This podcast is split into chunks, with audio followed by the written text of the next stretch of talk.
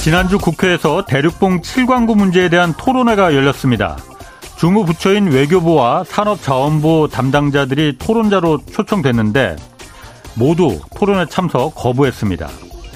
아, 이 국회 토론회에선 다음 주에 있을 한미 정상회담에서 이 칠광구 문제를 안건으로 올려서 미국이 일본을 좀 설득할 수 있도록 이해를 구해야 한다는 해법이 제시됐습니다. 칠광구 문제는 미국의 국익과 전략에도 부합합니다.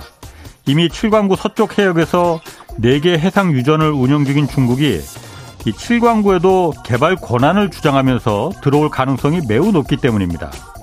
칠광구의 전략적 위치로 볼 때 이 한중일 삼국 간 화약고가 될 것이란 그런 우려도 지금 나오고 있습니다. 이제 사실상 이 년 앞으로 닥친 칠광구 이 한일 공동개발 조약 종료를 앞두고 외교부와 산자부에 도대체 전략이 있긴 있는 건지, 또 대통령실에서는 이 칠광구 문제에 대해서 지금 인지하고 있기는 한 건지 의문스럽습니다. 지난주엔 한 시민단체가 주한 미 대사관을 통해서 바이든 대통령에게 이 한미 정상회담에서 칠광구 문제를 논의해달라는 그런 서한을 보냈습니다. 정부가 움직이지 않고 있으니 국민들이 대신 나서는 이 지금의 상황이 정말 답답하기만 합니다. 네, 경제와 정의를 다잡는 홍반장, 저는 케이비에스 기자 홍사훈입니다. 홍사훈의 경제쇼 출발하겠습니다. 유튜브 오늘도 함께 갑시다.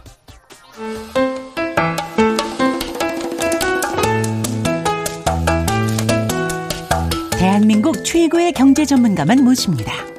어렵고 지루한 경제 프로그램은 거부합니다. 유익하고 재미있는 홍사훈의 경제쇼. 네, 우크라이나 러시아 전쟁 이후 유럽뿐 아니라 세계 곳곳에서 지금 한국산 무기 원하고 있습니다. 오늘 그래서 K방산의 장, 그 강점, 그리고 이와 함께 지금 군비 증강에 힘쏟고 있는, 열올리고 있는 그 일본의 움직임 자세히 좀 짚어보겠습니다. 이세환 샤를 군사연구소 대표 나오셨습니다. 안녕하세요. 네, 안녕하세요. 먼저 이거부터 좀, 요즘 이 문제 좀 복잡합니다. 네. 한국산 포탄을 간접적으로 우크라이나의 그 전쟁에 지원하는, 지원하는 거 아니냐 하는 그런 미국에서 기밀 문건이 유출되면서 네. 한국이 좀 입장이 좀 곤란해졌는데 네. 사실 우리 정부 입장은 그동안에 우크라이나에 어, 살상용 무기 지원은 없다 이거였잖아요. 네네. 어, 그럼 이번 기밀 문건이 유출되고 또 실제로 우크라이나에 포탄이 지금 들어가긴 들어가는 것 같아요. 네. 이 그럼 한국 정부가 처한 딜레마, 이건 좀 뭐가 어떤 게 있을까요? 일단은 지금 우크라이나에 직접 들어갔다기보다는 이제 네. 폴란드에 우리가 줬죠. 그렇죠. 폴란드에 줬는데 네. 우리 그러니까 이거를 생각해 보셔야 됩니다. 일단 폴란드에는 우리가 케이 나인 자주포를 판매를 했어요. 예. 그다음에 현지 생산도 할 거고 아하. 이제 그다음에 그래서 굉장히 많은 포탄이 필요할 거고요. 예. 그다음에 케이 나인에만 이제 쓰이는 음. 사거리 연장탄이라고 있습니다. 보통 이제 자주포가 예. 포탄을 발사하면 한 십오 킬로미터, 이십 킬로미터 정도 날아가거든요. 그런데 예. 예. 이 특수탄, 사거리 연장탄을 쓰게 될 경우는 예. 사오십 킬로미터를 날아가요. 그런데 어. 이런 특수탄은 이제 이 케이 나인에 맞게 제작을 한 거거든요. 예. 그렇기 때문에 이 케이 나인을 수입한 폴란드 입장에서는 어. 이 탄도, 특수탄도 같이 수입을 해야 되죠. 그런데 예. 어. 근데 이 특수탄을 몇십만 발은 굉장히 비쌀 텐데 어. 조금 그런 생각은 들긴 하고요. 그러니까 야, 우크라이나에 지원하려는 게 아니고 폴란드가 그냥 수입한 거다. 일단은 네. 뭐 폴란드가 어떻게 음. 된 건지는 잘 모르겠지만 그렇지, 예. 정확한 팩트는 뭐냐면 음. 케이 나인에 쓰기 위한 특수탄이 음. 따로 존재를 하고 예. 그 포탄을 제작하는 건 우리나라 음. 한국이라는 뜻입니다. 아, 그러니까 폴란드에서 정확한 지금 사실이 밝혀지지 않아서 네. 지금 모르겠지만 폴란드가 네. 그냥 쓰기 위해서 수입한 걸 수도 있고 그렇죠. 그게 우크라이나에 간접적으로 지원이 되는 방향일 수도 있고 네. 그거는 좀 확, 이제 확인이 돼야 되는 부분일 테고. 조금 더 지켜봐야 되고요. 원래 이제 이런 게 있어요. 어떤 음. 어떤 전쟁의 진상이 밝혀지기까지는 네. 그 전쟁이 끝나고 한 오 년, 십 년 후에나 밝혀집니다. 그렇죠. 어. 예. 어. 어쨌든 그런데 지금 미국에서 그 기밀 유출 문건이 네. 한국이 간접적으로 우회해서 폴란드 통해서 우크라이나에 포탄을 지원하라 이 네. 얘기가 나왔, 나온 뒤에 지금 실제로 우리가 포탄이 지금 들어가고 있으니까 그렇죠. 이제 그 문제인데, 일단 그런데 그러면은 사실은 다 떠나서 어, 우크라이나 전쟁에서 포탄 굉장히 많이 필요하긴 할 텐데 네. 왜 우리나라한테 그걸 갖다 그렇게 많은 삼십사만 발을 백오십오 밀리미터 포탄을 왜 우리나라한테 그렇게 목을 매는 거예요? 이 삼십삼만 발이라는 것도 굉장히 의미가 있는 숫자예요. 요즘에 어. 보면은 이제 서로 지금 참호전을 하면서 포격전을 굉장히 많이 주고받고 있거든요. 예. 그런 과정에서 이 포탄의 소비량이 굉장히 막대합니다. 예. 아, 사실 우크라이나도 처음에는 무기체계가 전부 러시아제 무기체계였거든요. 예. 그런데 전쟁이 나면서 이것들이 다 소진이 됐고요. 예. 그다음에 우크라이나 내에 이제 생산시설이 파괴되면서 예. 어, 더 이상 이제 포탄 만들기가 굉장히 힘들어졌을 거예요. 예. 이런 상황에서 이제 서방제 무기들이 들어오기 시작했죠. 예.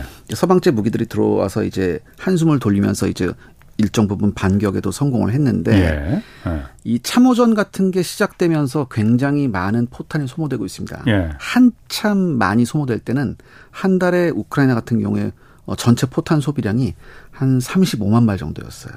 하루에? 한 달. 한 달에? 한 달에 어, 삼십오만 발. 예.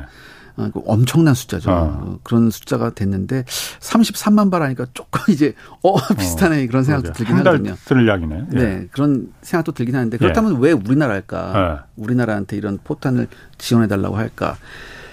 일단 이제 자유세계진영, 자유진영에서 포탄을 많이 생산한 나라를 한번 보면요. 예. 일단은 군대 규모가 커야 됩니다. 그렇지. 군대 규모가 예. 커야 되거든요. 그런데 예. 그 커다란 군대, 군대 규모를 봤을 때 첫 번째 당연히 미국이겠죠. 자유진영에서는 예. 미국. 아, 아. 그리고 그 다음이 어디냐? 군대, 그러니까 이제 인원수만 보면은 어. 이제 태국, 필리핀 뭐 이 정도예요. 어. 근데 태국이나 필리핀은 그렇게 포탄 제조 생산 능력이 그렇게 좋은 나라가 아니거든요. 예. 예. 그럼 그 다음이 어디냐? 트리키하고 우리 한국입니다. 아. 그 다음이 이제 일본 이렇게 가는데 예. 트리키에는 나토 동맹국이긴 하지만 예. 지금 미국하고 미, 관계가 굉장히 미묘해요. 어, 그렇죠. 그 다음에 튀르키예는 아. 지금 나름 러시아 우크라이나 전쟁의 중재자로서 나서려고 하거든요. 줄타기도 많이 하고. 네, 줄타기도 굉장히 어. 많이 하고요. 뭐 어, 우크라이나한테 굉장히 무기를 팔아서 쏠쏠한 재미도 봤고, 예. 그 다음에 러시아를 이제 설득한다고 해서 러시아도 굉장히 많이 만났고 그렇죠. 그런 관계이기 때문에 조금 애매하거든요. 이런 예. 것까지 하기엔 일본도 생산 능력은 있긴 한데 굉장히 예. 비싸요. 일본은. 그렇겠죠. 일본은 굉장히 비싸게 예. 생산할 수밖에 없는 구조거든요. 예. 구조적으로. 그렇다면 이제 남은 게 한국이죠. 우리나라는 군대 규모도 굉장히 크고. 그렇죠. 그다음에 자주포는 음, 자주포만 천 대가 넘는 나라가 별로 없어요. 아. 근데 우리나라는 이제 예. 여러분들 잘 아실 거예요. 포방부라고 해서 그렇죠. 포병 예. 화력에 엄청난 투자를 한 그런 나라거든요. 예. 그렇기 때문에 어, 우리나라가 막대한 양의 지금 백오십오 밀리미터, 뭐 백, 백오 밀리미터 음. 이런 포탄을 재고가 있단 말이죠. 예. 그렇기 때문에 어, 지금 다급한 음. 나토나 미국 입장에서는 가장 먼저 들어오는 게 한국일 수밖에 없죠. 음, 가장 재고도 많고 생산량도 많고 그렇기 예. 때문에 급하게 이제 그 지원을 요청할 수 네. 있다. 그럴 때 언제든지 아. 배에 실어서 언제든지 내보낼 아. 수 있는 그런 아. 능력을 가지고 있는 나라가 사실 우리나라가 유일합니다. 그렇군요. 그럼 그 우리나라가 예를 들어서 이 포탄을 포탄은 그러니까 살상무기잖아요. 방독면이나 뭐 모포하고는 다르잖아요. 어, 전혀 다르죠. 이 포탄을 만약 우크라이나에 지원한다면 그게 러시아군을 향해서 사용이 될 거고 네. 그러면은 그 살상무기 지원이 되는 거잖아요. 그럼 그렇죠. 러시아를 러시아와 이제 그 적으로다가 네. 되는 거잖아요. 그렇게 되면은 이게 문제가 커집니까 그러면은? 예, 그러니까 어. 지난 어. 일 년 넘는 기간 굉장히 우리가 잘 요리조리 좀 잘 버텼는데 예. 분명히 우리나라한테도 직접적으로 얘기를 했거든요. 러시아가 예. 어, 우리나라한테 하지 하지 말아달라고 예. 얘기했는데. 어, 이 배경에 보면은 예전에 그 냉전이 붕괴되고 나서 예. 불곰 사업이라는 게 있었어요, 우리나라. 불곰, 예, 네. 예전에 있어서. 노태우 정부 때 네, 있잖아요. 맞죠. 예. 네. 우리가 이제 예. 어, 차관을 어, 이제 아, 맞아요. 예, 해줬는데 예. 러시아가 갚질 못해가지고 예, 예. 그걸 이제 그 대신 차관 대신에 이제 무기로 우리한테 음. 어, 이렇게 갚았는데 예. 그때 이제 어, 협약이 좀 있어요. 어떤 예. 거냐면 이제 러시아는 우리한테 그 무기를 줄 때 절대 제삼국에 공유하지 말아라. 너네만 음. 써라라. 음. 이렇게 했고 우리나라도 이제 러시아한테 요구한 게 있었죠. 어, 네. 앞으로 새로운 무기 체계를 북한한테 공유하지 말아줬으면 하는 그런 게 있었어요. 아. 그래서 양자가 그걸 뭐 암묵적인 합의가 있었어요. 합의가 있었는데 아. 이 이유 때문에 생각해 보시면 북한이 구십 년대 초중반에 미그 이십구를 들여오고 나서 네. 삼십 년 가까이 새로운 전투기를 못 들여오고 있어요. 북한이. 러시아한테서? 네, 러시아한테서. 그 협약 때문에 그런 거예요? 네, 그러니까 그러면? 그런 게 있었어요. 아. 그 협약이라기보다는 좀 서로 간의 암묵적인 룰이 예. 있었거든요. 또 하나 어, 전차도 마찬가지예요. 전차도 예. 계속해서 새로운 기술을 북한한테 주기를 굉장히 꺼려했거든요. 뭐 북한이 돈이 없기 때문에 그럴 수도 있겠고. 아 근데 예. 이거 생각해 보셔야죠. 북한은 음, 티 육십이를 어, 베이스로 해서 뭐 선군호, 뭐 천마호, 폭풍호 이런 거 계속해서 업그레이드 버전을 내놓거든요. 그다음에 음. 이천이십 년에는 어, 자기네들 열병식에서 예. 이른바 엠이공이공이라는 북한식 신형 삼 세대 전차를 선보이기도 했거든요. 예. 북한도 전차에 투자를 안 하는 나라는 아니에요. 그런데 예.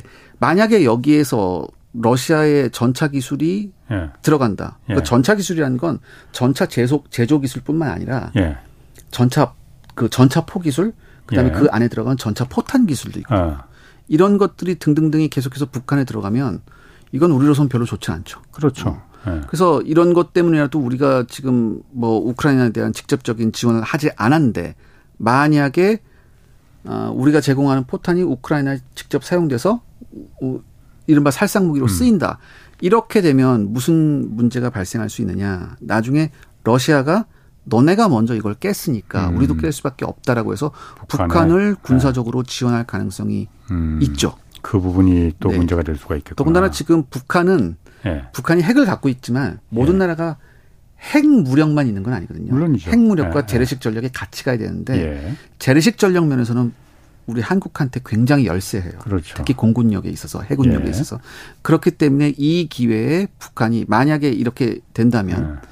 이 기회에 북한이 여러 가지 그 원하는 음. 그런 재래식 전력을 들여올 가능성, 그다음에 음. 기술 지원할 가능성 이런 것도 우리가 음. 배제할 수는 없습니다.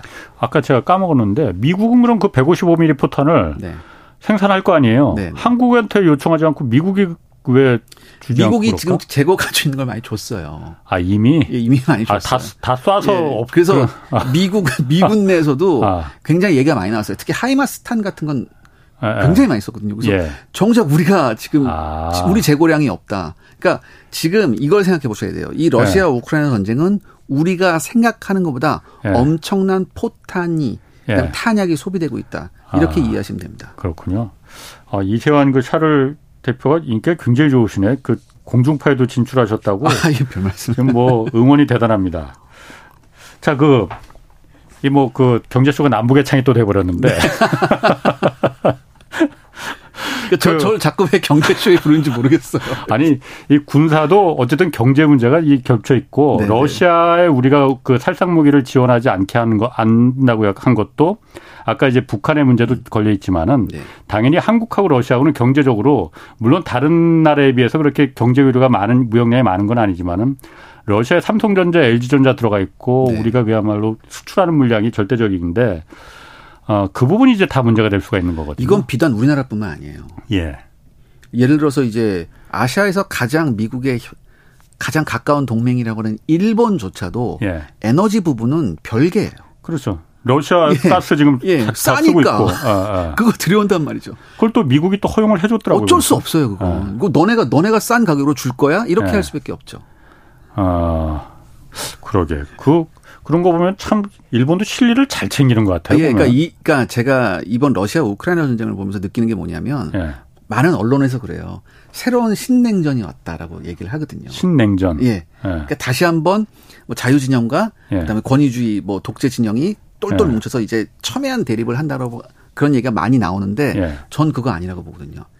그야말로 지금 러시아 우크라이나 전쟁을 계기로 예. 다극화가 됐다고 저는 생각하거든요. 다극화. 네. 예. 무조건 우리 실리를 위해서 예. 국가의 이익을 위해서 그렇죠. 다극화를 한다. 인도를 보면 제가 잘 알죠. 그렇죠. 그렇죠. 그다음에 인도네시아도 인도네시아도 미국이 예, 하지 말라고 그랬거든요. 예. 제발 러시아한테 하지 말라고 그랬는데 인도네시아도 아랑곳하지 않고 해요. 예. 트루키에도 마찬가지고. 예, 트루키도 마찬가지고 인도도 어. 러시아 우크라이나 전쟁 직전에 예. 음, 미국이 인도한테 부탁한 게 있었어요. 어.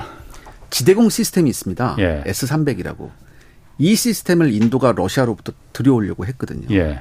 미국이 제발 그거 하지 말라고 그랬거든요. 음. 제발 그거 하지 말고 예. 우리가 다른 시스템을 우리가 해주겠다라고 했는데 러시아가 굉장히 파격적인 조건을 내걸었어요. 기술 이전 예. 등등뿐만 아니라 가격적인 면에서. 그래서 예. 인도는 뒤도 돌아보지 않고 러시아제를 선택을 했거든요. 음, 그리고 지금 그리고 이것도 있습니다. 지금 인도가 중국하고 사이가 별로 안 좋죠. 그, 어. 인도가 중국하고 원래는 예. 그랬었어요. 예, 사이가 별로 예. 안 좋죠. 그런데 어, 러시아 덕분에 이 사이도 지금 점차 그렇지. 뭐 이제 뭐 예전같이 나쁘진 않을 거다 그런 얘기가 음. 나오고요.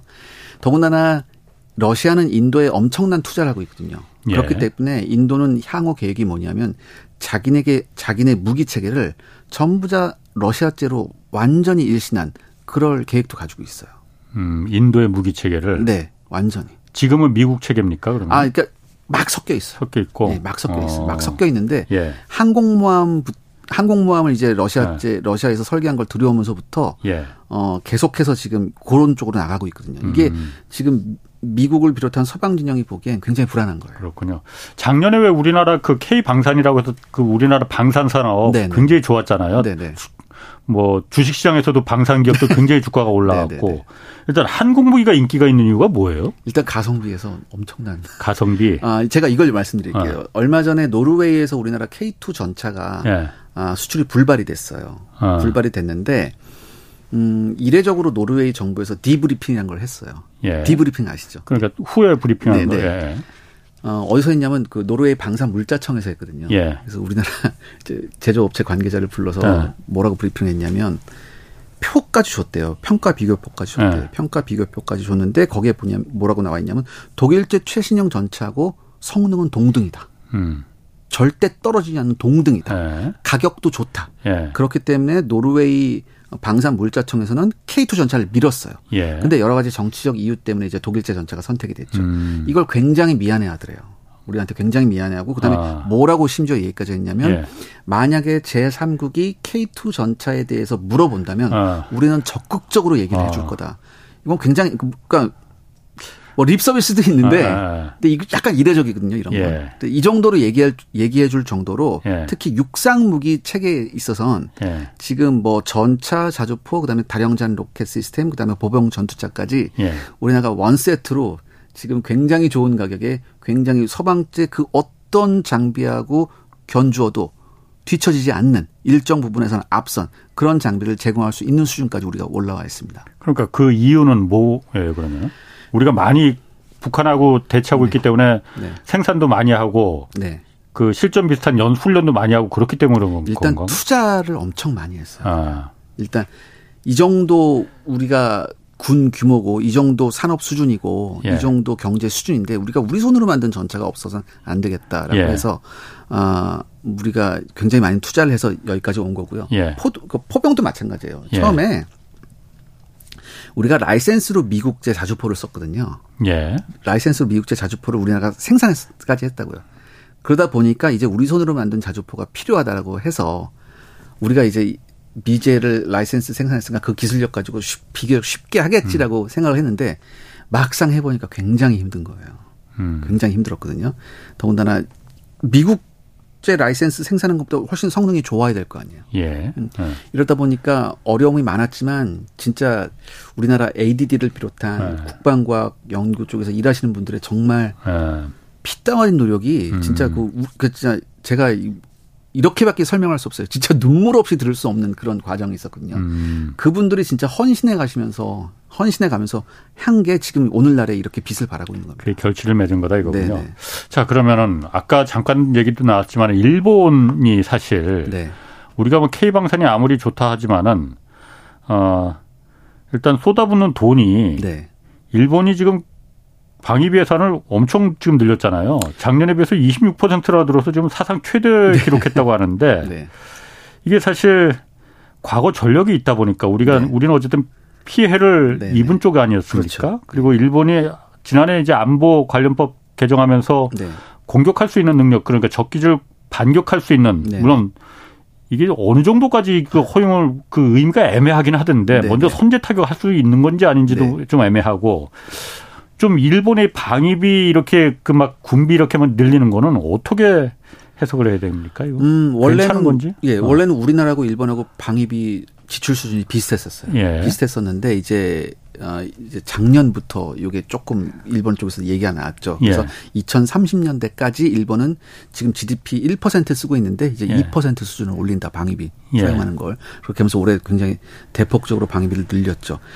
음, 무엇보다도 일본이 신경 쓰는 상대는 중국과 북한입니다. 예. 어, 북한 같은 경우에는 이제 탄도미사일 실험을 할 때 꼭 몇 예. 번씩 일본을 넘어가게 쏘거든요. 예. 그러니까 음. 일본 입장에서는 이거 굉장히 불안했어요. 예. 그래서 일본은 미국하고 합작을 해서 이지스 순양함에서 쏠 수 있는 이지스 함에서 쏠 수 있는 예. 굉장히 사거리가 긴 탄도미사일을 아, 굉장히 사거리가 긴 함대공 미사일을 합작 생산했어요. 예. 이게 에스엠 쓰리라고 하는 건데 예. 이게 무려 한 발에 이백오십억이에요. 예. 어, 근데 그만큼 일본이 불안하다는 얘기죠. 예. 그다음에 일본은 또한 중국과 영토 분쟁을 겪고 있잖아요. 중국과 그렇지. 예. 센카쿠 다오다오. 예. 다오다오. 예. 예. 어, 그렇기 때문에 일본으로서는 거기까지 어떻게 자기들이 가지고 있는 전투력을 투사할 수 있는지 굉장히 고민이 많았어요. 예. 근데 이제 미국이 많이 부추긴 면도 있죠. 예. 예. 너네가 음. 더 이상 이런 수준에 머무르면 안 되고 예. 너희가 그 동북아에서 굉장히 핵심적인 역할을 해야 된다라고 예. 해서 어, 일본이 이제 전수방위를 포기하고 전수방어를 더 이상 전수방어를 안 하고 반격 가능한 국가를 선언했을 때 그 배경에는 미국이 있었어요. 미국이 음. 쉽게 말해서 쌍수를 들어서 환영을 했었거든요. 네, 그렇죠. 네. 그러니까 그렇다면 미국이 할 일을 일본이 해라. 네, 그러니까 네. 쉽게 말해서 예전 그러니까 지금까지도 그래왔지만 조금 더 적극적으로 아시아에서 영국의 역할을 해달라는 그런 예. 게 있었는데 네. 이걸 또 생각을 해봐야 됩니다. 그 지금 일본의 반격이 가능한 국가. 예. 그럼 조금 전에 말씀하셨듯이. 이게 반격이란 건 예방 공격도 포함이 되는 거거든요. 예방 공격도 어떻게 반격이? 반격이란 건 말 그대로 네. 한 대 맞았으면은 네, 네. 그다음에 내가 치는 게 네. 반격이지. 근데 그렇게 보는데 네. 이게 뭐냐면 선제 타격을 함으로써 전쟁 가능성을 예방한다. 이것도 반격으로 봐요. 얘네들. 그럼 공격인데. 이거 이게 어디서 나왔냐면 이스라엘에서 나온 거거든요. 아. 예방 공격 개념이. 예. 예. 아. 그러니까 이걸 굉장히 폭넓게 해석할 수 있거든요. 아. 그래서 지금 일본이 지금 들여오려는 무기 체계를 보면 예. 스탠드오프 미사일, 이른바 장거리 미사일이 굉장히 많아요. 장거리. 예, 그래서 지금까지 들여오지 않았던 토마호크 미사일 백오십 기를 들여오기로 했죠. 미국에서요? 네. 아. 순항 토마호크 순항 미사일 이게 보통 사거리가 긴 건 삼천 킬로미터까지 날아가거든요. 그럼 뭐 중국까지도 다 커버가 되는 네, 거예요? 네, 근데 이제 예. 사실 이게 순항 미사일 거리는 사실 그 절반으로 잘랐다 봐야 돼요. 왜요? 왜냐하면 이게 삼천 킬로미터를 직선으로 날아가는 게 아니라 아, 이게 막 이제 경로를 예, 경로를 막 예, 이렇게 해서 가야 되거든요. 왜냐하면 예, 예. 직선으로 날아가면 다 잡히니까 이게 아, 사실 굉장히 느려요. 그래서 순항 미사일이구나. 네, 이게 예. 비행, 그러니까 쉽게 말해서 무인 비행기예요. 예. 음. 그렇기 때문에 이제 그, 그 경로를 여러 가지로 해야 되고 아. 더군다나 이게 그럼에도 불구하고 비행기이기 때문에 격추될 확률이 굉장히 높아요. 그래서 예. 순항 미사일을 예를 들어서 열 발을 쐈을 때, 열 발을 쐈을 때 어, 원하는 곳에 가서 목표를 파괴할 확률이 한 육십 퍼센트 정도 됩니다. 아. 대신 좀 가격이 싼가 보죠. 그럼 토마호크 이런 거는? 어, 싸진 않은데 네. 이제 워낙 많이 생산됐으니까 네. 비교적 저렴한 가격에 들여올 수 있고 음. 그다음에 일본은 이거 토마호크 미사일을 들여오는 거에서 만족하지 않겠죠. 자기들도 생산을 만들게. 하겠죠. 왜냐하면 음. 어, 대함 미사일이라고 있어요. 대함. 예. 그러니까 함정 공격하는. 예. 근데 예. 이 대함 미사일의 기술과 예. 순항 미사일의 기술이 거의 비슷해요. 아. 그래서 조금만 손보면 충분히 예. 순항 미사일을 쓸 수 있어요. 근데 제가 사실 그 좀 궁금해요. 그러니까 대함 미사일 뭐 그 그 네. 육지를 공격하는 미사일 뭐 따로 따로 있잖아요. 그 왜 다르죠? 그 바다에 떠 있는 예. 군함을 공격하는 거나 네. 땅 위에 있는 전차를 공격하는 거나 똑같은 네. 물체를 공격하는 건데 그게 네. 달리 차이가 있습니까? 아, 근데 이제 전차를 공격하는 미사일은 예. 탄도가 그렇게 클 필요가 없죠. 탄도가 한 구 킬로미터면 돼요. 예. 그다음에 어, 이제, 이른바 이제 가성비란 걸 따져야 되죠. 네. 삼천 킬로미터 밖에서 쏠 수 있는 미사일을 겨우 전차 하나 맞힐 수는 없잖아요. 물론 그렇죠. 네. 그러니까 네. 어떤 핵심적인 그 군사시설을 타격하기 위한 거고, 네. 그 다음에 또 하나 배를 맞추기 위한 거, 대한미사일. 네. 배가 엄청 비싸요. 그렇죠. 엄청나게 비싼 어, 예, 고가지표적이거든요. 예. 그렇기 때문에 대한미사일도 굉장히 정교하게 탄두가 큰 그런 미사일을 써야 됩니다. 음. 그다음에 적이 이제 방어 이제 방어 미사일을 쏘고 이런 걸 이런 걸 할 때 예. 이것도 회피할 수 있는 기능이 있어야 되고요. 아, 그러니까 뭐 그 유도하는 기술은 그러니까 네. 다 똑같겠군요. 그러면 그러니까 대한미사일과 아. 순항미사일은 유도 기능이 거의 비슷해요. 아, 네. 큰 그러니까. 차이가 없어요. 저도 그래서 그게 좀 궁금하더라고요. 네. 배 맞추는 거나 전차 맞추는 거나 똑같은 데인데 그게 좀 다른가? 네. 뭐 그건 조금 비슷하다. 아. 자, 그러면은 일본이 어쨌든 이렇게 어, 군비를 증강하는 거는 네. 뭐 장, 작년까지 한국하고 비슷했다고 했지만은 사실 네. 한국의 군비 국방비야 사실 비행기 사고 군함 만들고 이런 것도 있지만은 상당 부분 이제 네. 그 인건비로 네, 그러니까 전력 유지비 전력 유지비로 네. 그 육십만 대군을 운영하는 비용으로 많이 들어가고 일본은 네. 사실 그 보병이 그렇게 많지 않으니 네. 거의 다 이제 첨단 미사일이나 뭐 군함 전 이 네. 비행기 만드는 데 쓸 거잖아요. 그런 네. 면에서 좀 우려가 되는 건데 네. 그러면은 일본이 예를 들어서 지금 공격, 아까 말씀하신 대로 선제 타격할 수 있는, 아, 저기가 우리를 공격, 일본이 공격받을 것 같다. 그러니까 선제 타격할 수 있는 능력까지 갖고 있다면은, 그게 그럼 우리도, 우리도 좀 더 분발해야 되는 거 아닌가. 왜냐면 제가 저만 이렇게 우려스럽게 생각하는 게 아니고, 그 총뿌리가 과거에도 그랬듯이, 네. 우리한테 겨누지 않으리라는 보장이 뭐가 있겠느냐. 지금, 여러 가지가 있지 않습니까? 아까 네. 제가 오프닝에서 말했듯이 칠광구도 지금 네. 문제가 될 수가 있고 네. 당장 독도도 문제가 될 수가 있고 일본과 네. 갈등이 빚을 수 있는 부분이. 그렇죠. 우리 같은 경우에 그러면은 일본하고 객관적인 전력을 비교해 봤을 때 네. 어떻습니까? 육군 전력은 비교하는 게 무의미하죠. 섬나라니까. 그렇죠. 어, 그렇다면 해군 전력하고 네. 이제 공군 전력을 비교해 봐야 되는데 이 두 개는 확실히 열세가 많습니다. 한국이? 예. 다만 예. 탄도 미사일은 우리가 압도적이죠. 얘네는 왜냐하면 걔네는 얘네는 탄도 일본은 탄도 미사일이 없거든요. 왜 없어요? 얘네는 전수방어 기념이기 때문에 아, 공격용 탄도 미사일이 없어요. 예. 그래서 그 다음에 공격용 순항 미사일도 없었는데 이제 이번에 들여오는 거죠. 예. 그럼 공격용 순항 미사일 들어왔으면 공격용 탄도 미사일도 앞으로 개발할 가능성이 있는 거예요. 예. 지금 이제 해군력 같은 경우에는 전투함 수, 그러니까 제대로 쓸 전투함 숫자를 봐서 우리가 절반에 약간 못 미치고요. 일본에? 네, 그다음에 공군력 역시 이제 하이엔드급 전투기를 비교하면은 예. 어, 절반에 조금 못 미칩니다. 자, 절반 정도, 절반 조금 넘나 일단 예. 대충 절반 정도라고 보면 돼요. 그럼 뭐 이런 비교가 유치할지 모르겠지만은 예를 네. 들어서 붙는다면 우리가 집니까 그러면? 지금 아. 그러니까 어쩔 수 없이 해상하고 공, 공군력의 싸움인데. 예. 아직은 조금 힘듭니다. 다만 우리가 아, 탄도미사일이 있기 때문에 아. 일본이 가지고 있지 않은 카드를 우리가 가지고 있기 때문에 예. 어떻게 될지 모르죠. 일단 붙어봐서 우리가 탄도미사일로 집중 공격을 하면 예. 아, 이렇게 하면 안 되는데 아. 사실 전쟁이라는 건 게임에서만 해야 되는데 아, 아. 그러니까 탄도미사일을 아직 보유하고 있지 않기 때문에 예. 우리가 그렇게 불리한 것만은 아닙니다. 그렇지만 이제 아. 이걸 생각해 봐야 되죠. 일본이 가지고 있는 기술력을 우리가 한번 짚어볼 필요가 있습니다. 예. 첫 번째. 제가 방금 말씀드렸듯이 일본은 과연 그렇다면 탄도미사일 쪽으로 안 갈까. 예. 이게 제가 굉장히 좀 눈여겨보고 있는 부분이거든요. 그런데 예. 이걸 생각해 보셔야 돼요. 일본은요. 천구백육십 년도부터 위성을 날린 위성용 그렇지. 로켓을 만드는 나라입니다. 예. 예. 그런데 이 위성용 로켓과 이 탄도미사일 기술은 거의 그렇죠. 비슷합니다. 예. 거의 비슷합니다. 음, 음. 그렇기 때문에 일본이 만약에 결심만 한다면 굉장히 빠른 시일 내에 할 수 있고 예. 두 번째는 특히 일본이 가지고 있지 않은 것 중에 우리가 가진 거, 가진 것 중에 제가 제일 좋아하는 게 뭐냐면 에스엘비엠이에요. 에스엘비엠 잠수하면서 쏘는 잠수하면서 미사일. 탄도미사일 아, 발사하는 거. 이건 예. 일본이 안 가지고 있거든요. 우리는 갖고 있습니다. 우리는 갖고 있죠. 세계 일곱 어. 번째로 했어요. 어, 그 북한에서도 얼마 전에 뭐 그 실험한다고. 북한에서는 뭐 얼마 전에 그 잠수하면서 순항 미사일을 쐈죠. 그런데 아. 예, 북한도 지금 현, 실질적으로 심포급 그다음에 심포 C급이라는 잠수함이 있어서 예. 거기서 탄도 미사일을 발사할 수 있는 거로 지금 평가가 돼요. 아. 예. 북한에 아니 이제 북한이란다. 잠수함에서 탄도 미사일을 발사하는 게 그러니까 바닷속에서 네. 모르게. 하고 쏘는 거잖아요. 네. 그게 그렇게 어려운 기술입니까? 굉장히 힘들고요. 아. 적국한테는 엄청난 공포죠. 아. 몰래 쏘니까. 바닷속은요. 예. 천연의 스텔스 지역이에요. 예, 그렇죠. 아무리 예. 뭐 대잠함이 뭐 이렇게 대잠 방어망이 있고 하더라도 예. 이게 진짜 사막에서 바늘찾기거든요. 예. 아. 근데 적국이 탄도미사일 에스엘비엠을 있는데 이 잠수함이 예. 없어지는 순간 이쪽에서는 긴장해서 예. 모든 신경이 글로 갈 수밖에 없어요. 예. 저거 찾아야 된다. 그런데 아. 일본이 안 가지고 있는 게 우리가 가지고 있거든요. 그런데 음.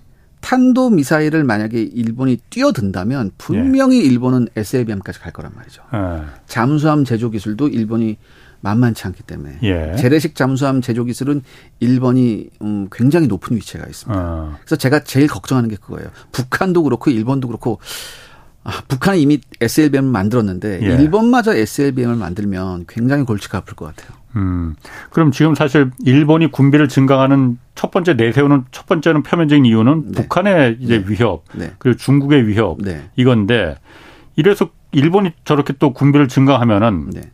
당장 저만 해도 한국도 아 우리도 이거 저희 그 혹시 모르니까 네. 대항해야 돼라고 네네. 군비를 증강할 거 아니에요. 네네.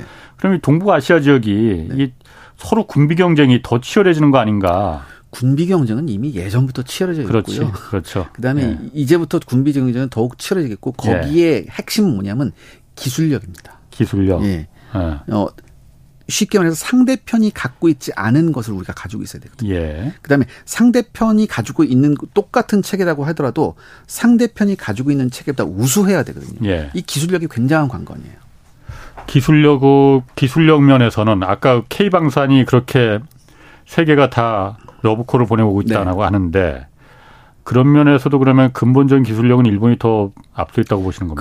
근본, 어, 지금 보면 일본이 굉장히 앞서 있는 부분이 많아요. 특히 미사일 부분에서. 왜냐하면 제가 이게 무슨 얘기냐. 아, 일본이 뭐 탄도미사일도 안 맞았는데 무슨 얘기냐. 이게 있어요. 지금 우리가 케이에프 이십일이라는 이제 항공기가 나와서 이제 우리가 테스트하고 있지 않습니까? 예. 근데 이 케이에프 이십일에 탑, 이제 달 수 있는 공대공 미사일이 있어요. 음, 예. 비행기에서 쏴서 비행기를 음. 맞추는 미사일. 네네. 이게 굉장히 중요한 건데 예. 아직 우리가 이걸 개발 중이거든요. 음. 이걸 개발 중이거든요. 예. 근데 일본은 천구백육십 년대에 이게 나왔어요. 아. 그러니까 모든 걸 봤을 때 일본이 어, 여기저기 여기저기 부분에서 한두 발씩 앞선 부분이 꼭 있단 말이죠. 예. 이게 굉장히 신경 쓰는 부분, 신경 쓰이는 부분이에요. 예. 그렇기 때문에 우리가 지금 어쩔 수 없잖아요. 지금 우리가 당면한 어, 현실을 외면할 수가 없지 않습니까? 예. 그렇기 때문에 우리도 이런 기술에 굉장히 과감한 투자를 해야 되거든요. 예. 어. 근데 제가 하나 안타까운 게, 음, 아직까지 우리나라가 전반적으로 이 엔지니어들에 대한 처우가 별로 안 좋아요. 에. 그래서 좀 걱정이 돼요. 특히 이, 뭐 이런 쪽, 이제 방산업체 쪽이나 그다음에 예. 에이디, 뭐 국방과학 연구소 이런 연구소 쪽에 있는 이런 인력들에 대한 처우가 지금보다는 음. 훨씬 더 개선돼야 될 거예요. 음, 그런 면에서 그럼 아까 말씀하신 대로 물론 우리가 일본하고 뭘 일본을 적으로 이제 생각하는 건 아니고 그렇죠. 그렇지만 어쨌든 동북아에서 힘의 균형이 맞춰져야만이 그렇죠. 평화도 있는 거니까 네. 일본하고 비교해봤을 때 우리가 그나마 앞서 있는 부분이라고 하면 아까 말한 탄도미사일, 탄도미사일 그리고 부분. 잠수함에서 발사하는 그렇죠. 에스엘비엠, 네, 에스엘비엠 미사일 네, 네. 그 정도가 우리가 앞서 있다. 네. 그러면은 뭐 이지스함이나 뭐 이런 거, 그런 네. 사실 해군력과 공군력이 사실 중요하잖아요. 네네네.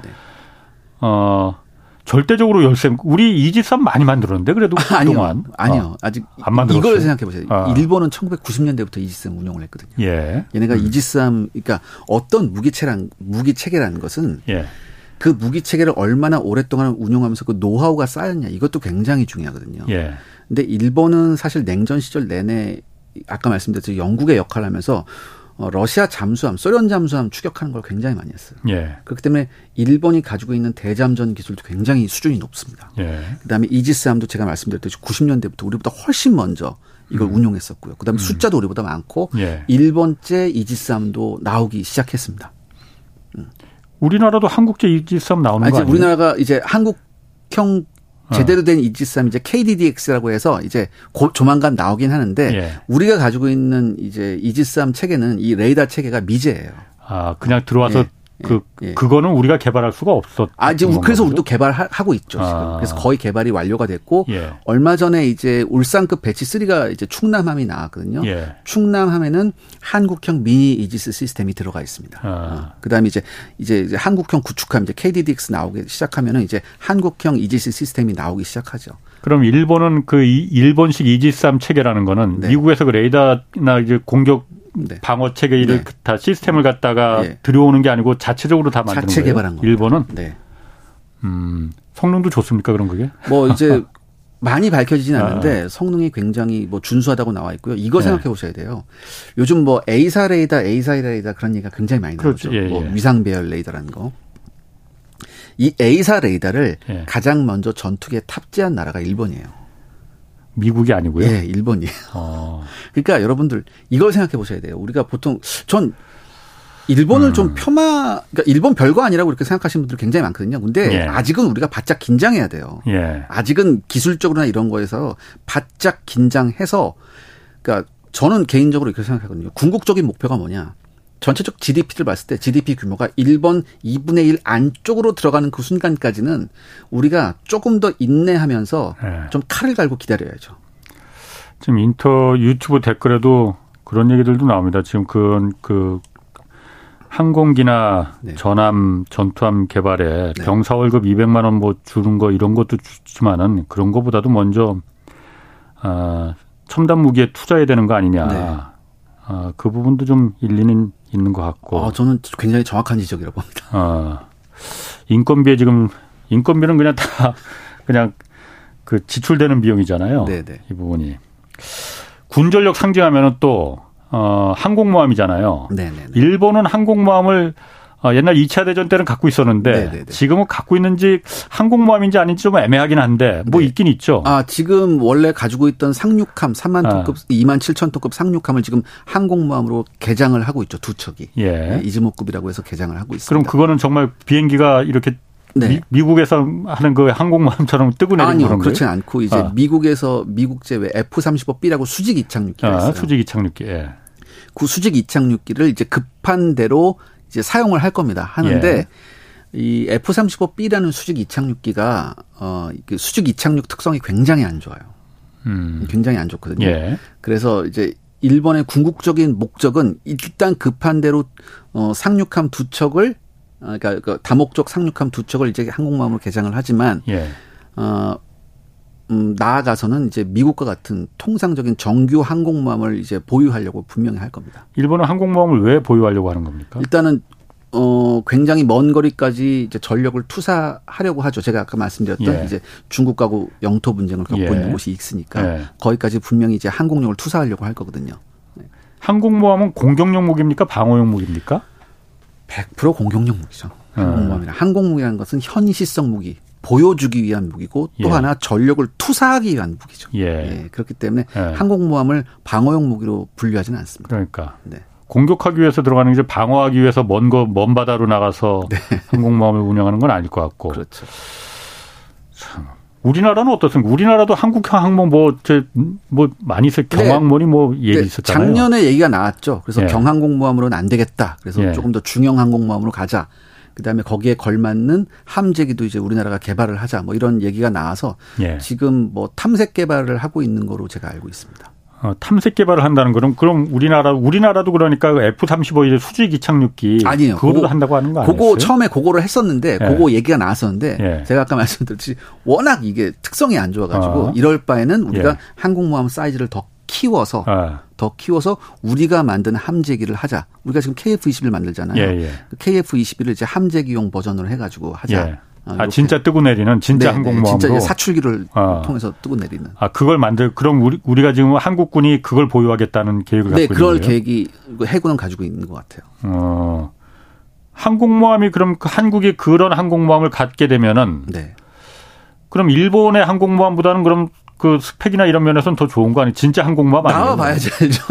나와 아, 아직 먼 얘기구나. 예, 나와봐야지 알죠. 언제 나온다는 거예요? 그럼? 아, 그러니까 이제 이제 계획은 뭐 예. 이천삼십 년대 중반까지라고 있는데 아직 예. 탐색 개발 과정이에요. 아직 아. 그러니까 타당성 검토를 좀 더 해봐야 되고 예. 여러 가지를 좀 더 봐서 예. 여러 가지를 이제 고려해야 되는 거죠. 항공모함이 한 대 운용하는데 네. 그 돈이 엄청나게 많이 든다면서 왜 네. 돈이 많이 드는 거예요? 항공모함? 아, 일단은 이제. 그 안에 사람이 천오백 명 예. 이상 타요. 이천 명 가까이 타요. 그렇겠죠. 어. 크니까. 그다음에 아.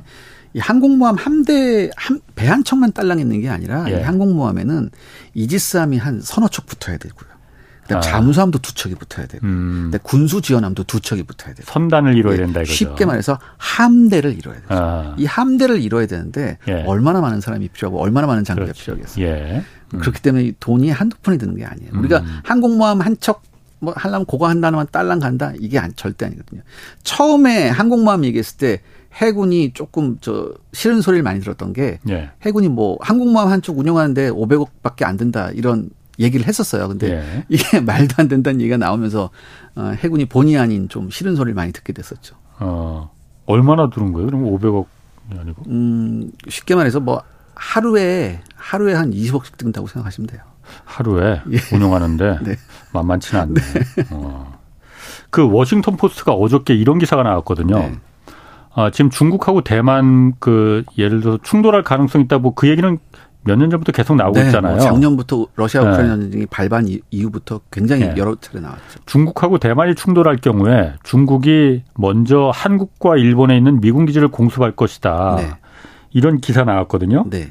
그러면은 아, 사실 왜냐하면 어저께 그 저희 경제쇼에서도 그 얘기를 다뤘는데 워렌 버핏이 투자자가 워렌 버핏이 네. 대만의 티에스엠씨에서 투자했던 돈을 다 빼서 네. 일본으로 넘어갔는데 그 이유가 뭐였냐면은 중국하고 대만이 어떻게 될지 모르겠다. 저 네, 지정학적으로 네. 매우 위험하다 해서 그래서 위험해서 뺐다는 거거든요. 그래서 네, 나 네. 아니 설마 중국이 정말 대만을 치, 칠까? 네. 그런데 뭐 전쟁이라는 건 뭐 사실 그렇죠. 여러 가지 이유에서 뭐 네, 어, 네. 뜬금없이 일어나는 것도 네, 있으니까 네. 네. 그렇게 되면은 한반도 그러니까 인도 태평양 바다 네. 이쪽 동중국해 이쪽이 어, 신냉전의 어떤 그 지금 러시아 우크라이나 전쟁에 이어서 네. 전쟁터가 화약고가 될 가능성 그렇게 있군요. 되면 어, 삼 차 세계대전이 일어날 가장 유력한 지역이 되는 거죠. 아.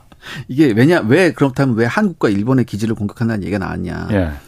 대만은 미국한 그러니까 대만은 미국하고 수교가 돼 있지 않지만 예. 대만은 미국한테 굉장히 핵심적인 지역이거든요. 핵심 가치 지역이거든요. 그렇기 때문에 어, 중국이 대만을 침공한다면 한다면 미국은 분명히 개입을 할 거예요. 근데 예. 중, 그렇다면 중국 입장에서 봤을 때. 예. 미국이 어디에서 오냐, 예. 특히 미국 지상군이 어디에서 오느냐 이게 예. 굉장히 중요하거든요. 예. 미국 지상군이 파견하기 가장 유력한 곳이 한국입니다. 한국에는 미국 이사단이 주둔하고 있거든요. 음. 그 이 이사단 병력이 예. 지상 병력으로 오고, 예. 그다음에 일본 같은 경우에는 그 오키나와에 미 해병 기지가 있고, 음. 그다음에 예. 요코스 강에 미 항공모함 모항이 있거든요. 예. 그러니까 이 두 군데를 타격을 해야지만 대만 쪽으로 미국의 증원 병력이 못, 못 오겠죠. 여기에서 여기와 더불어 미국 항공 전력이 올 수 있는 괌까지 타격을 해야 되죠. 그럼 일이 커지는데? 굉장히 커지죠. 이렇게. 네. 엄청나게 커지죠. 어, 진짜로 그러면 중국 예를 들어서 네. 어떤 이유에서건 네. 대만을 쳐야겠다라는 필요가 있었을 때 네. 그리고 대만과 충돌이 있었을 때 대, 중국 입장에서는 지금 말씀하신 한국이나 이사단이나 오키나와나 네. 요코스카 또 괌 기지를 타격을 안 하고 그걸 음. 타격을 한다는 건 미국과 그 선전포고를 한다는 네네. 거나 마찬가지잖아요. 네네. 미국 미군을 공격하는 거니까. 그렇죠. 어, 중국 입장에서 그걸 안 하고도 그냥 중국과만 이렇게 전쟁을 할 수 있는 그런 시나리오는 없는 거예요? 있습니다. 어, 어 요, 우리가 요즘에 이제 미국 쪽 시나리오만 하는데 예. 작년에 작년에 예. 이제 미국 아, 작년에 중국 쪽에서 이제 어떤 대학 연구소에서 나온 시나리오가 있어요. 예. 이 시나리오를 보면. 중국이 대만을 전격 침공해서 두 시간 안에 끝난다는 거였거든요. 아. 두 시간 안에 완전 점령한다. 예. 왜 두 시간이냐. 한국에서부터 그 지상병력이 그 수송기로 넘어오는 데까지 두 시간이 걸리거든요. 그러니까 그거 미군의, 저, 미군 병력이. 예, 미군 병력이 아. 넘어오는 게 두 시간이 걸리거든요. 예. 그다음에 이제 오키나와에서 뭐 출발해서 아. 뭐 대충 두 시간 정도 걸리거든요. 예. 해병대 병력도 오고 뭐도 오고. 예. 그다음에 괌에서 또 날라오고 뭐 이런 등등등등. 예. 그러니까 두 시간 안에 끝내자. 이게 중국이 가지고 있는 시나리오래요. 예. 그래서 이 두 시간 안에 어떻게 끝내느냐. 일단은 항공모함을 발진시켜서 대만을 둘러싸고요. 예. 그래서 대만을 둘러싸면서 대만 공군력을 완전히 제압한 다음에 이제 중국이 가지고 있는 이제 방사포, 장거리 방사포하고 탄도미사일로 주요 핵심 대만 내에 있는 핵심 군사시설을 타격하고 그다음에 전격적으로 어 이제 중국의 해병대가 대만에 상륙하는 이런 시나리오입니다. 음. 그러니까 그 이 모든 것을 두 시간 안에 끝낸다. 두 시간 안에. 근데 이건 좀 힘듭니다. 힘들어요? 굉장히 힘든 게 뭐냐면 네. 대만은 이런 중국의 침공을 대비하기 위해서 모든 음. 군사시설을 지하화해놨어요. 예. 음. 그래서 완벽하게 거의 완벽하게 지하화해놨거든요. 예. 그렇기 때문에 중국이 아무리 탄도미사일하고 장거리 방사포를 쏟아붓는다 하더라도 이 모든 대만의 군사시설을 무력화하는 것은 무력화하는 것은 불가능합니다. 음. 또한 대만군이 그렇게 잘 싸우는 편이 아니라는 얘기가 있어요. 훈련도도 뭐 그저 그렇고. 예. 그럼에도 불구하고 대만 내에는 굉장히 많은 예비군이 있거든요. 음. 이걸 전부 다 어떻게 제압을 해야 될 것이냐. 예. 어, 이것도 중국이 가지고 있는 굉장히 큰 고민거리 중에 하나죠. 만약에 대만을 음. 침공한다면. 그 지난번에 어떤 분이 얘기하셨더라. 중국도 네. 어, 군대 숫자가 뭐 인민해방군이 많긴 하지만은 싸움을 잘하지 못한다고 그러더라고요. 왜냐하면 네. 중국도 한 자녀. 잖아요, 전부 다. 아, 더군다나 아. 지금 중국군이 가지고 있는 가장 큰 딜레마가 뭐냐면 예. 실전 경험이 없다는 거예요. 아. 실전 경험이 전무하거든요. 그러니까 예. 실전 경험이 풍부한 미군하고 예. 실전 경험이 전혀 없는 중국군이 붙었을 때 해상에서 예. 붙었을 때 예. 어떤 결과가 나올까? 중국이 가장 두려워하는 거 이거거든요. 음. 중국 입장에서는 사실 미국하고 싸우기 싫어요. 왜냐하면 싸웠다간 그렇지. 쉽게 해서 자기들 미천이 드러날 게 뻔하거든요. 예. 어. 그러, 그렇기 때문에 이거 중국은 어떻게 하냐? 예. 굉장히 많은 미사일 전력, 예. 그다음에 굉장히 많은 공군 전력 이런 걸 예. 이제 한꺼번에 다 투사한다. 예.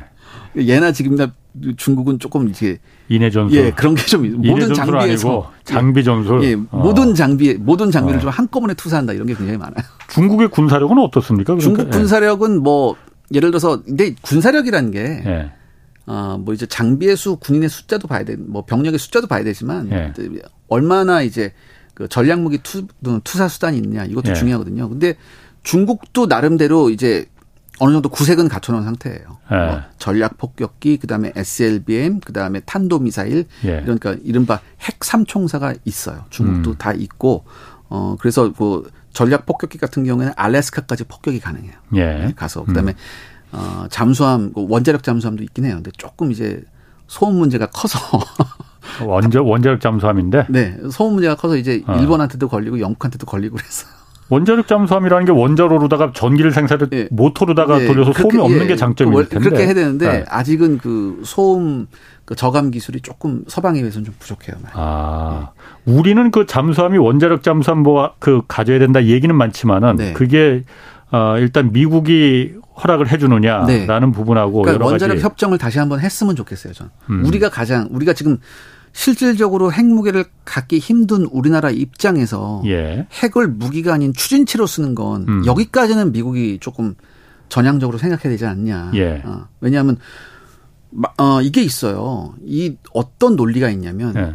북한도 지금 탄도미사일을 탑재한 잠수함이 마, 나왔단 말이죠. 예. 그럼 이 북한이 이 잠수함을 음. 한반도에만 쓰리라는 보장이 없잖아요. 예. 일본에다 어. 쓸 수도 있고 나아가서는 괌에다 쓸 수도 있고 어, 어. 더 나아가서는 미국, 예. 미국 본토까지 갈 수 있단 말이죠. 예. 그러니까 그만큼 에스엘비엠이라는 거 굉장히 음. 성가시고 두려운 존재거든요. 예. 그런데 북한이 북한의 그 잠수함이 사라진 순간부터 추적을 해야 되잖아요. 예. 근데 통상적인 잠수함으로는 추적이 힘들어요. 왜냐하면 음. 빨라야 돼요. 네. 근데 통상적인 재래식 잠수함은 수중 속도가 이십 노트가 한계거든요. 예. 그다음에 그렇다면 우리나라도 이십 노트짜리 있으니까 똑바로 쫓아, 쫓아가면 되지 않냐. 음. 잠수함은 똑바로 쫓아가잖아요. 그럼 걸려요. 음. 그렇기 때문에 적 잠수함을 쫓아갈 때는 어떻게 쫓아가야 되냐. 지그재그로 쫓아가야 돼요. 어. 그런데 예. 속도가 똑같다면 예. 지그재그로 가면 당연히 멀어지죠. 멀어지죠. 예. 예. 그렇다면.